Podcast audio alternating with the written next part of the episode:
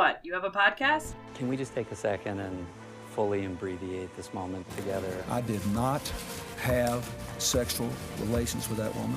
He's a jackass. What is the cost of lies? Dogs and cats living together, mass hysteria. Fighting fascism is a full-time job! Hello and welcome to another episode of Recovery from Politics Podcast. I am your host, Kyle Frame, and today is Tuesday, September 19th, 2023. This is actually take two. I got about a whole 2 minutes in before I realized the audio track was all kinds of messed up.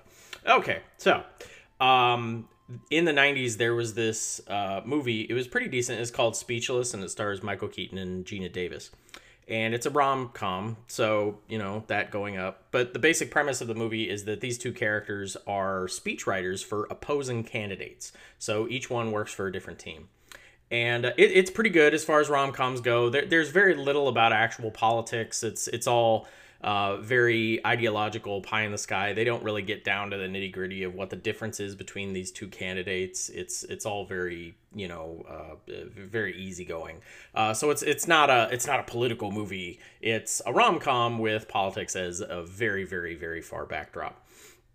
You know, it could have very easily just been that these two worked at rival advertisement agencies, kind of a deal.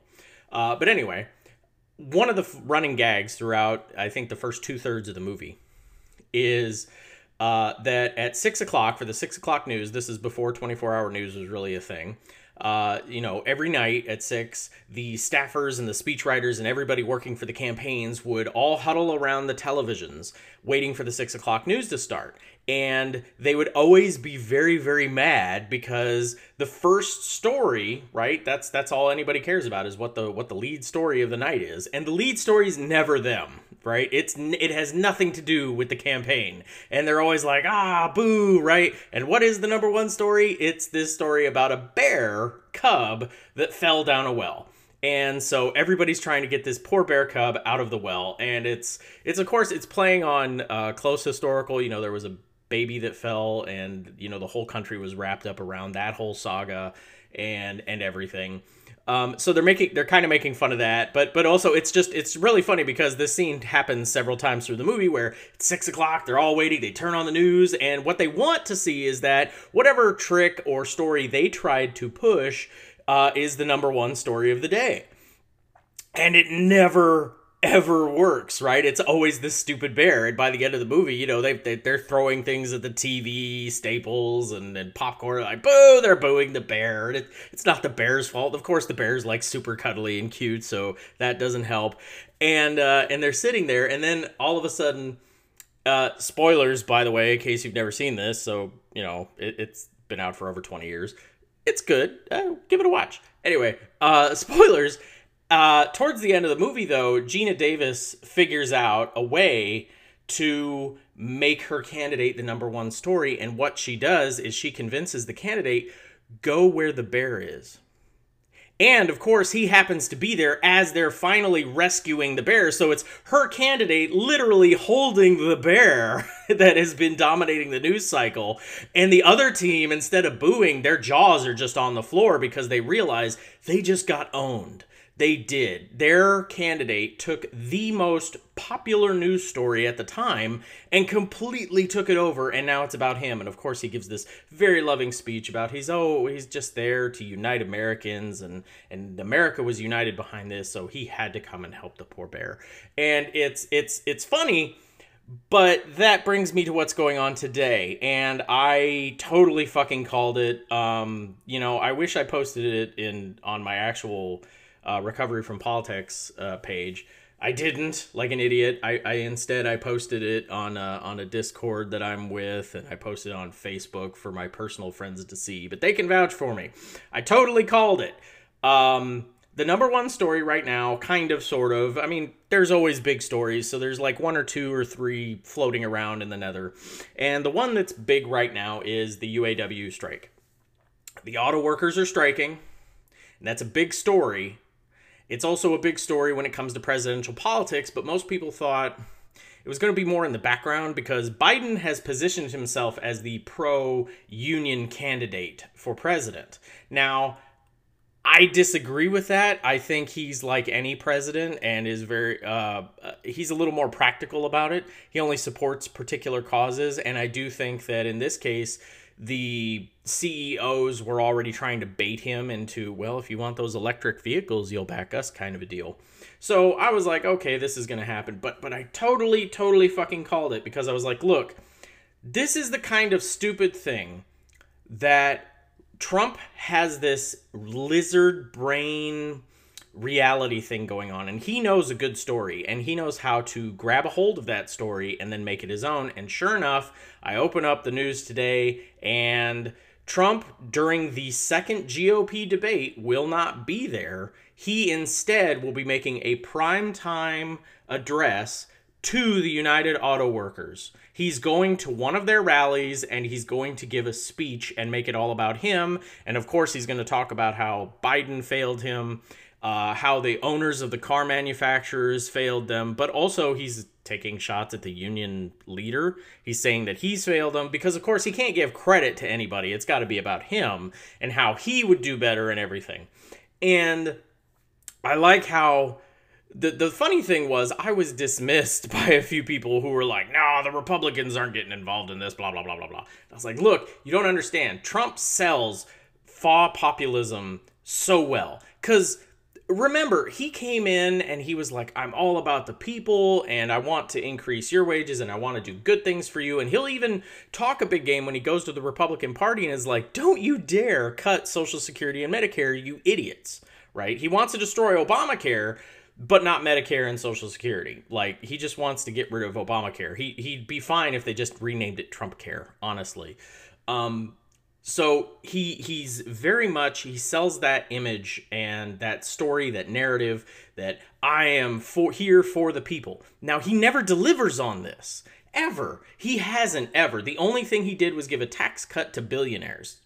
Okay, he has never delivered on his populist bullshit, right? He just knows this is what the people want to hear. So I was always sitting there going, you know, this seems like something he would do. He's going to go down there. He's going to make it about him. And honestly, this is what Biden should have done. Biden should have been on the picket line, because at the time that I made this statement, the only politician who had said they support the strikers and are actually going to go there and do something was Bernie Sanders. But Bernie Sanders has a track record of always being there for the unions. Nobody else does. So I saw this as a hell of an opening, because I'm like, look, Trump never delivers. He is full of shit, and he is not going to be able to keep the promises that he's trying to make.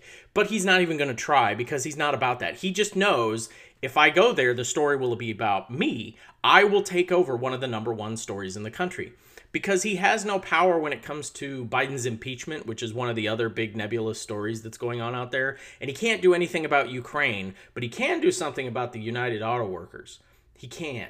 He can go down there and make the story about him. He can't take over Ukraine and Russia.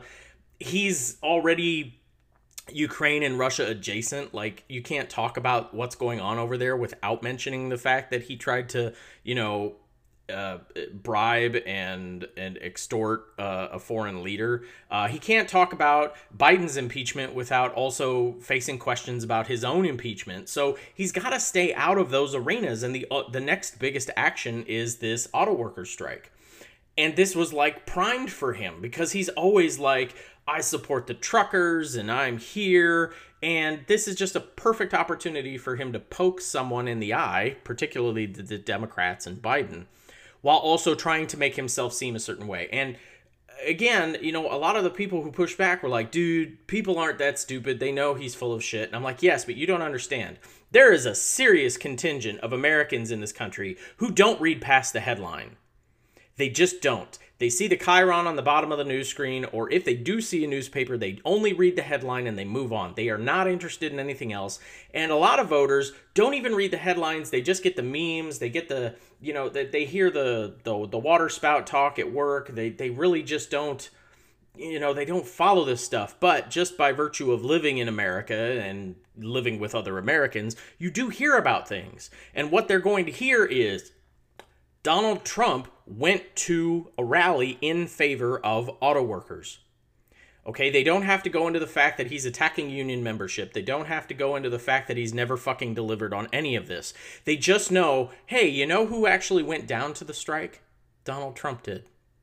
And he's running for president. And that immediately gets them thinking, well, what does Biden do? The only news about Biden was how he sold out the train workers. So, I mean, come on. This is a no-brainer to me.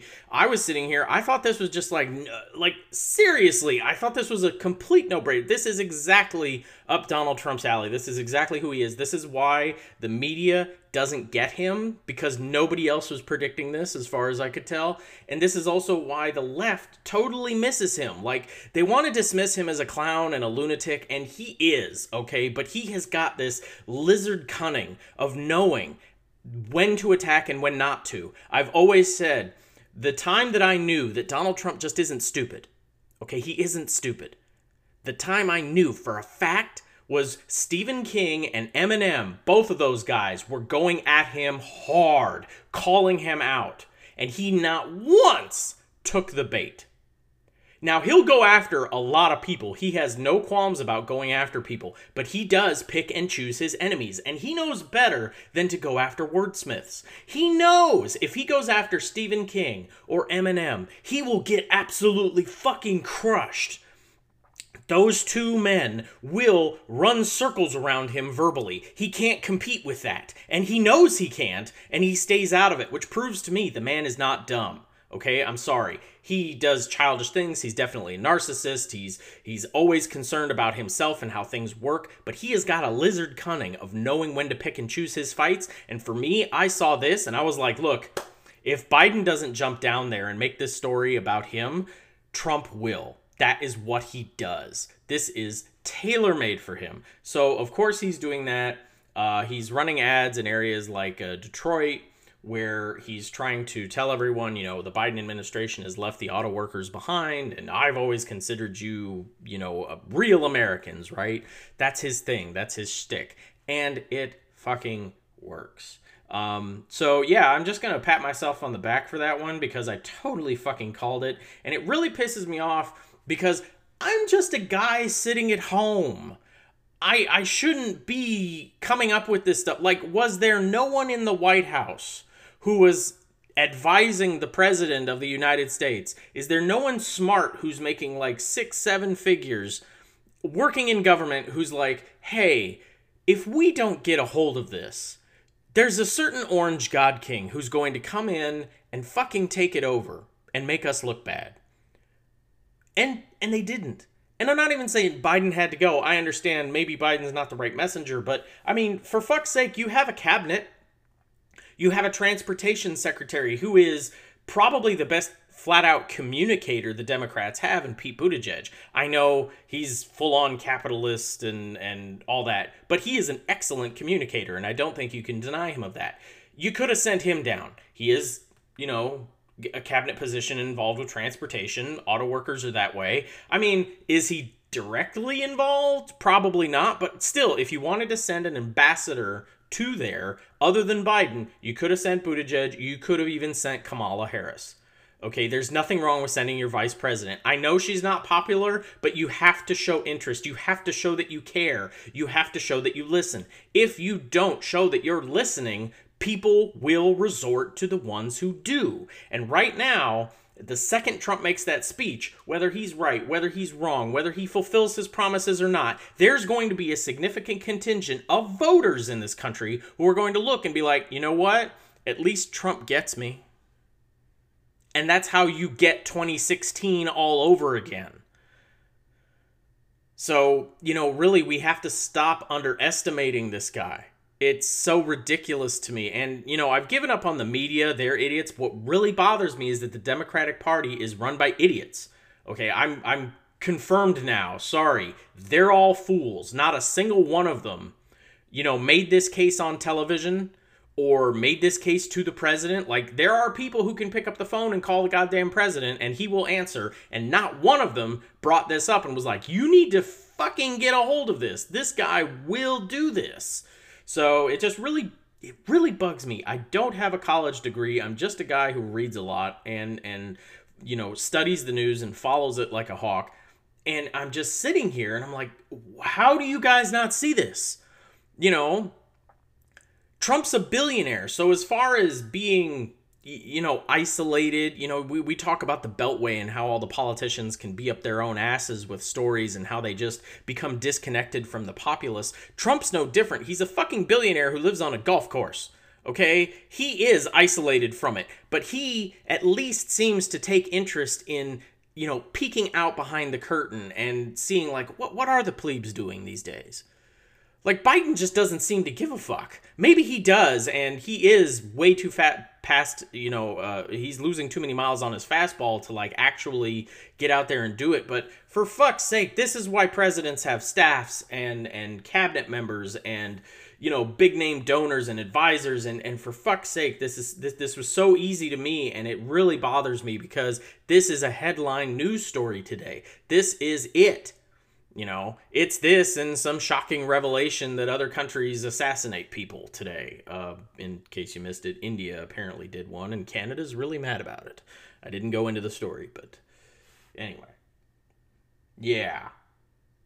On a side note, so I saw Oppenheimer yesterday, finally. I have kids. It's a 3-hour movie. Logistics can be difficult sometimes, and it's not a movie you want to take your kids to. Okay, there are two sex scenes that are odd. I'll just say odd. Like, if a normal sex scene, I could explain to my kids, you know, it's normal, it's traditional, nothing weird's going on. You know what I mean? It's boring. There are just two scenes in this movie where you're just like, why are we seeing this? And I'm not a prude. I love sex in movies. I have nothing against it. In fact, I think Hollywood tends to be pretty hands-off these days. Honestly, I think that's the MCU model. I think because there are so many successful comic book movies that have absolutely no sex in them at all. You know, other than maybe Scarlett Johansson with the zipper suit, just a little low. I mean, other than that, there's really nothing in there, and I think the rest of Hollywood's followed suit. I don't think they should be as prudish. I think there should be a lot more. So just letting you know, this is not coming from somebody who's a prude and against sex, but I really do have to question the, like, there didn't seem to be a reason for either of the scenes. Like, I get it. They had sex. Anyway, don't take your kids to see it if you don't want to have an odd conversation about that.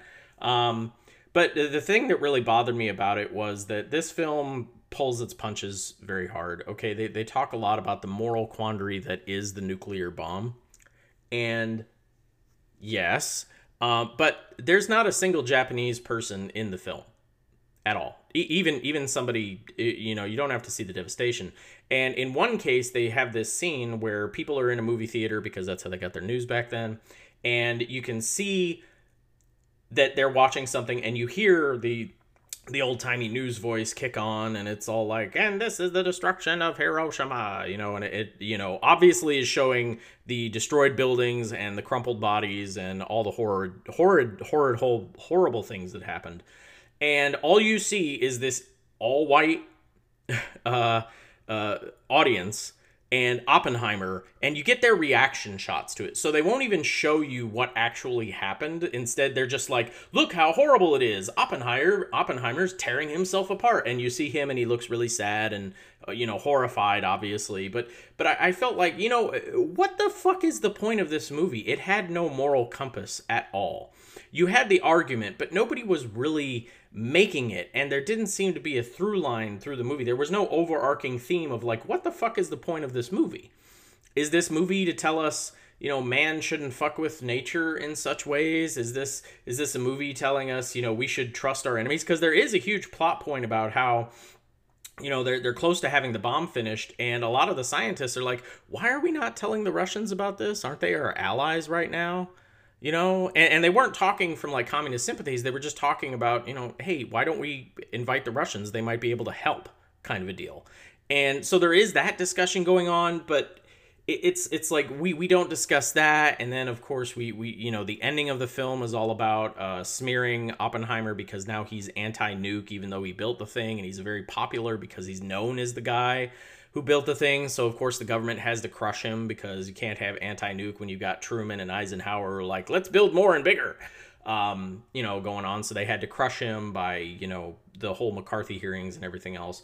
But that was my problem with it. And I love history, and I only bring it up because it seems to, I don't know, drop the ball when it comes to what happened over there with the Japanese. Like, there was no reason to do this. You can say you saved American lives, sure, but, you know, there are a lot of stories that are bullshit. There are some that are true. There are true stories and true accounts of Japanese, you know, hiding in caves as the, you know, the American soldiers come over, and in the back of these caves, they're handing out grenades, and they're like, hey, when the Americans come in, run at them with this grenade and blow yourself up. And the Japanese did tell their own citizens, hey, if the Americans catch you, especially if you're a woman, they're gonna rape you and then kill you and then maybe rape you after you're dead, you know, kind of a deal. Really horrific stuff. They're gonna decapitate your children. That's the thing that the Japanese told them that the Americans would do if they got captured. So, you know, fight to the last man kind of a deal. Now, this was propaganda from the Japanese point of view. However, the Americans also had the opposite. You know, the propaganda wing of the American government took those news stories and amplified them even further, to the point that some Americans weren't even bothering to ask if anyone wanted to give up and just went in and mowed them down. I'm not blaming soldiers for doing what soldiers do during war, and of course everyone was misled and programmed to do and act certain ways that their government wanted them to. So this isn't judgment. This is just that, you know, maybe we shouldn't do war. But the idea that we couldn't invade, right, has never sat well with me. I didn't buy it. I was like, what are you talking about? We've been invading this whole time over in Germany and here. Like, the defeat of Japan was a foregone conclusion. It was just, do you want it over now or do you want it over in a couple months? And another reason you have to understand that we wanted Japan to surrender to us specifically was because we knew, okay, if we invade Japan, Russia's going to invade Japan. I mean, Russia's right there. Look at a map. They're right there, right? And they've been fighting the Japanese this whole time as well. So it was very clear that an invasion would be a two-front war, just like Germany, right? The Russians coming in from the east and us coming in from the west, and then we both end up in Berlin and we take out the Germans, and then we turn all our focus to Japan. And the plan without the bomb was very similar. We go in and do that. Well, America did not want to concede that they needed the Russians' help back then. They didn't want to concede the Soviet Union. They didn't want to concede to Stalin that we needed his help or anything. They didn't want to give him any excuses. And they were also concerned that if Stalin comes in with all his tanks and everything that he's got, that he's going to end up taking over the Japanese islands and possibly converting them to communism, which, I mean, it isn't far-fetched considering what happened over there with the Iron Curtain. So it is a plausible thing, but the idea that we did it to save American lives is absolute horseshit, and we ended up poisoning and killing hundreds of thousands of civilians, and that should be noted, civilians. You know, we did drop on these towns because there were military things there, there were factories, but ultimately these were civilians, okay? That would be like if you were sitting at home and you got bombed by Iraq. I know it's not feasible, but hypothetically, you were bombed by the Iraqis. What the fuck did you do? You just went to work every day. Like, your country is going to war over there, but you didn't do shit, right? Like, that's something we have to consider, is that there's no such thing as a war that just happens over there. It's going to come home in one way or another.